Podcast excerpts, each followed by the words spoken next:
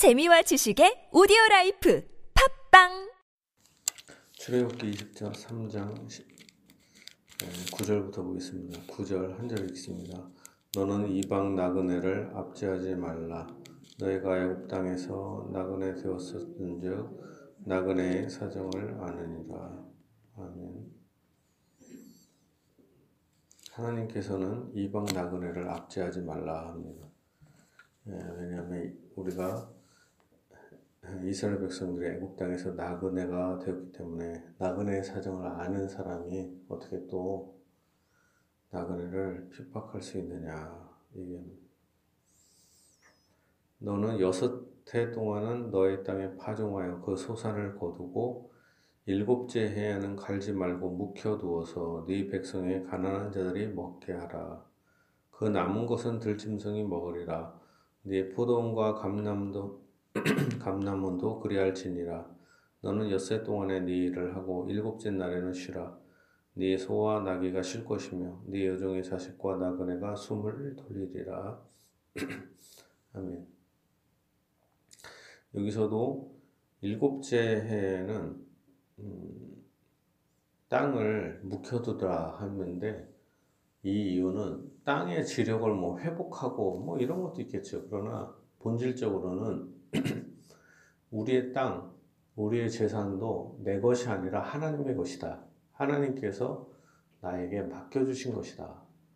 그러므로 다른 사람들을 위해서 어, 십일 조만이 아니라 땅도 칠분의 일 정도, 그죠? 칠 년에 한 번이니까 다른 가난한 사람들이 쓸 수 있도록 해라는 거예요. 묵혀두면 어떻게 돼요? 가난한 사람들이 농사를 안 짓는 게 아니라 가난한 사람들이 그거를 거기서 농사를 해서 먹을 수 있다라는 거죠. 그냥 뭐 놀고 먹 그게 아니라 가난한 사람들도 거기 그 땅을 이렇게 활용해 갖고 이게 경제적인 획득을 얻는 거죠. 근데 오늘날에 만약에 이런 식으로 하면은 생각해 보세요. 만약 부자가 있습니다. 뭐 몇백억짜리 집도 있고 뭐 이런 사람이 땅도 있는데 그런 걸 가난한 사람들이 나눠서 일 년씩, 칠 년에 한 번씩이라도 이렇게 한다면은 가난한 사람들에게도 큰 도움이 되지 않겠어요? 그렇잖아요. 가난한 사람들도 엄청 큰, 그게 뭐 몇만 평, 몇백만 평, 어, 거기서 농사도 짓고 하면은 가난한 사람들도 뭐 소망이 있잖아요. 내가 십 년에 한 번 정도는 크게 이렇게 빚도 갚고 여러 가지 좀 회복할 수 있다. 오늘날도 그런 제도가 있으면 얼마나 좋겠어요. 이런 걸 볼 때 최소한 우리 교회 내에서라도 우리가 돈이 있다면 진실로 가난한 자들에게 초대교회처럼 그냥 거저 주는 거, 돈을 빌려서 왜 갚니 안 갚니 이런 게 따지는 게 아니라 그냥 주는 정도로. 그리고 또한 칠 일에 한 번 정도는 쉬라 이렇게 얘기합니다. 이런 게 있습니다. 공산주의, 소련이 공산주의를 하면서, 이게 기독교잖아요, 원래 그 나라가. 러시아 정교회라고 기독교인데, 이 나라가 일주일에 한 번씩 쉬면은 노동 생산성이 떨어지잖아요. 일을 많이 해야 되지, 쉬는 날이 없이. 그러니까 쉬는 걸 열흘에 한 번씩 쉬도록 만든 겁니다. 열흘에 한 번씩.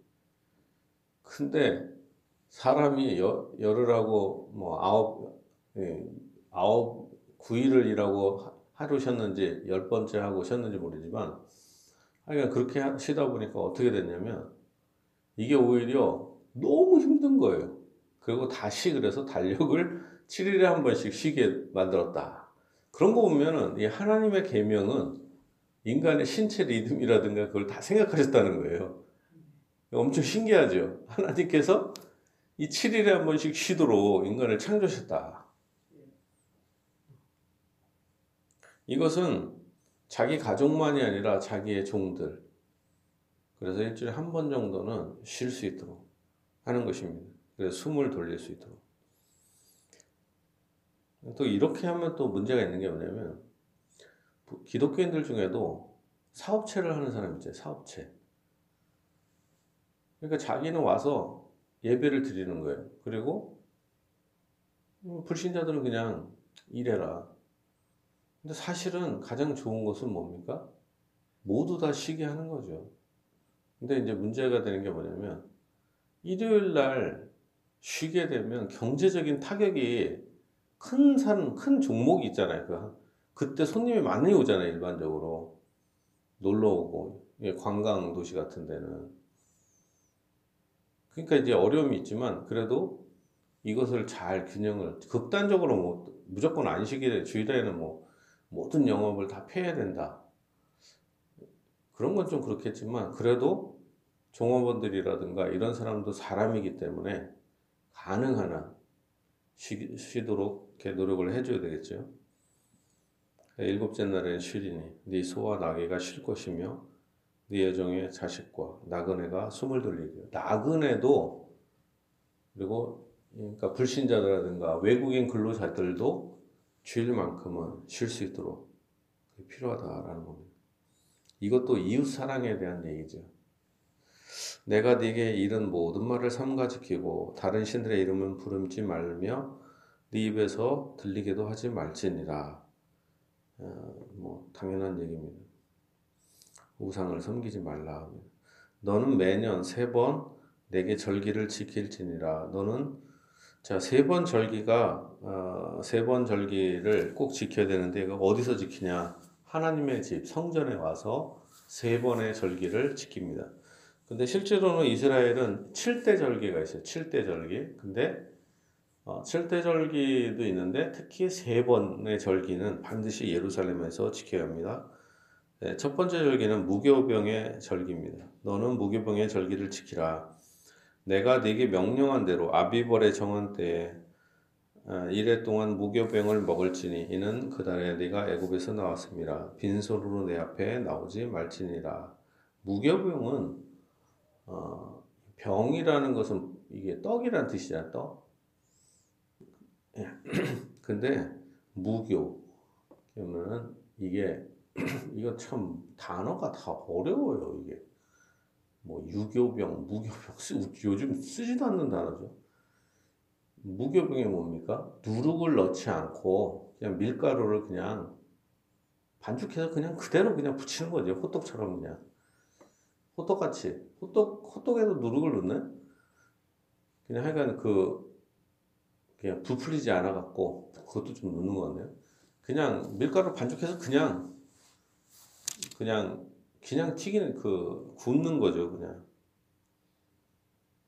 그냥 간단하게.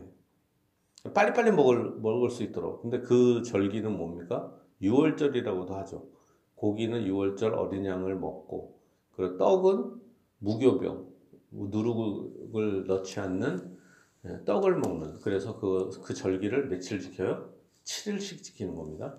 칠 일씩, 그러니까, 칠 일씩, 칠 일 동안 누룩 없는 떡을 먹는 거예요. 그 기간 동안. 그것은 무교, 무교병, 무교절이라고도 하고 유월절이다 합니다.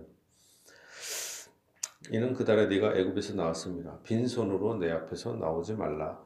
이, 이 기간 동안에는 뭡니까? 이스라엘 백성이 애굽 땅에서 나올 때 급하게 나오면서 누룩을 갖고 갓 빵을 뭐 부풀릴 시간도 없이 나왔기 때문에 그렇죠. 그때 유월절 어린 양의 피를 발라서 나왔습니다. 그렇기 때문에 그 절기가 일월이, 일월인 것입니다. 일월. 그러니까 이스라엘이 개국한 날, 출애굽을 한 달이 첫 번째 달, 일월로 치는 겁니다. 그래서 무교병의 절기를 지키라. 그 다음에 맥추절을 지키라. 이는 내가 수고하여 밭에 뿌린 것에 처음 열매를 거둠이니라.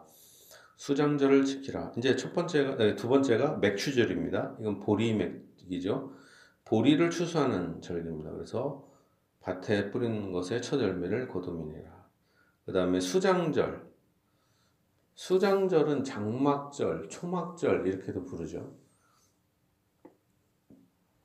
그리고 맥추절은 칠칠절, 오순절 이렇게도 부릅니다. 맥추절이. 예수님이 죽으실 때가 언제예요? 유월절 때잖아요.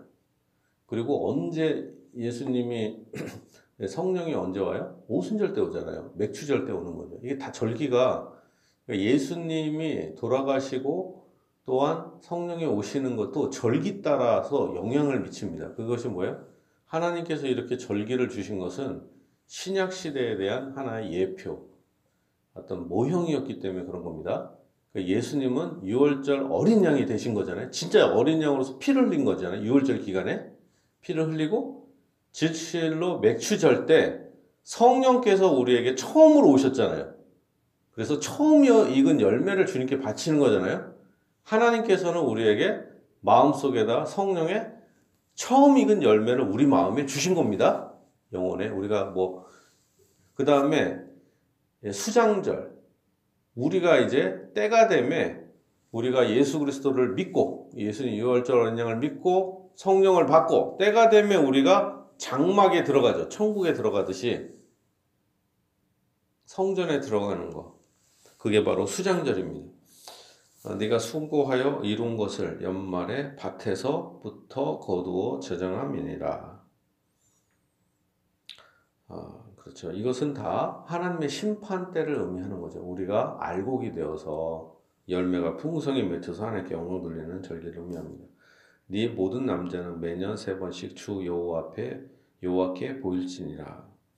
너는 네 제물의 피를 유교병과 함께 드리지 말며 내 절기 제물의 기름을 아침까지 남겨주지 말지니라. 네 토지에서 처음 거둔 열매의 가장 좋은 것을 가져다가 너희 하나님 여호와에 전해 드릴지니라. 너는 염소 새끼를 그 어미의 젖으로 삼지 말지니라. 예, 여기까지만 보도록 하겠습니다. 보면은 우리가 여기서 삼대 절기를 지켜야 한다. 그거는 뭡니까? 이 나라는 모든 국가 행사가 바로 예배를 중시하는 그런 민족이었다라는 것이죠.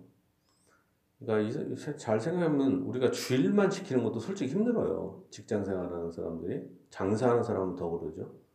대목을 포기해야 되잖아요. 좋은 돈 벌기가 쉽지가 않은 거죠.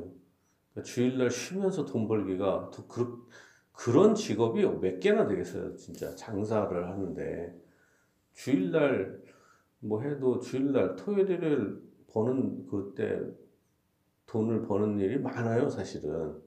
그러니까 이게 교회 다닌다는 게 이게 쉽지가 않은 거예요, 사실은. 근데 하나님께서 오히려 인생에 복을 주시고 챙겨주신다라는 겁니다. 지금 당장은 힘들고 어려워도 하나님께서 축복을 주십니다. 수고한 것에 열매를 주시고 은혜를 주십니다. 돈을 못 버는데 아니 또 하나님께 또 바치네요. 그러면은 이게 참 돈 낭비잖아요. 돈도 못 버는데 또 돈을 내는 거 내야 되잖아요, 헌금을. 그러면은 이게 얼마나 손해예요. 불신자들은 그거 엄청 싫잖아요. 돈도 못 버는데 장사도 못 하는데 가서 거기 헌금을 바치니 얼마나 이 말도 안 돼요.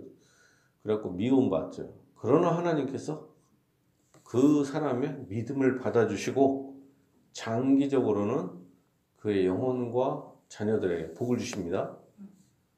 나의 이름을 위하여 네 밭이나 형제나 자매나 남편과 아내를 자식을 잃어버리면 오히려 이 땅에서 여러 배를 받는다. 예수님의 약속이 여러 배를 받고 영생을 얻지 못할 자가 없다. 지금 손해예요. 아, 나 망한 것 같아. 예수 믿고 아 다른 사람은 다 잘 되는데 난 이게 뭐야. 고생. 그러나 때가 되면 하나님께서 여러 배로 돌려주실 것입니다. 그래서 이스라엘 백성이 실제로 나중에 절기를 잘 지켰으므로 복을 받게 됩니다. 예배드리고 주님께 이렇게 헌신하는 가족들에게 은혜를 주십니다. 그런데 예배를 드리지 않으면 어떻게 돼요? 돈을 절약하는 것 같아요. 돈을 버는 것 같습니다. 근데 돈이 많이 생기는 건 뭐예요? 남편과 아내가 바람이 나버려요. 돈 많아갖고. 자식들이 돈이 많으니까 어떻게 돼요? 이게 불신 결혼하고 막 그럴 수가 있잖아요. 얼마나 슬퍼. 오히려 우리가 이제 가장 중심적으로 뭐예요? 예배 드리는 걸 우선시 해야 되겠다. 다시 이건 마음을 내려놓고 내가 예배를 등한히 했구나. 내가 예배를 열심히 드려야겠다. 지금부터 회개하면서 다시 각오해야 할 것입니다. 예배를 최우선적으로 드리고 또한 주님께 헌신하다 보면 자녀들에게도 하나님께서 넘치는 은혜를 주십니다. 이 은혜와 축복이 여러분의 일생에 함께하길 바랍니다.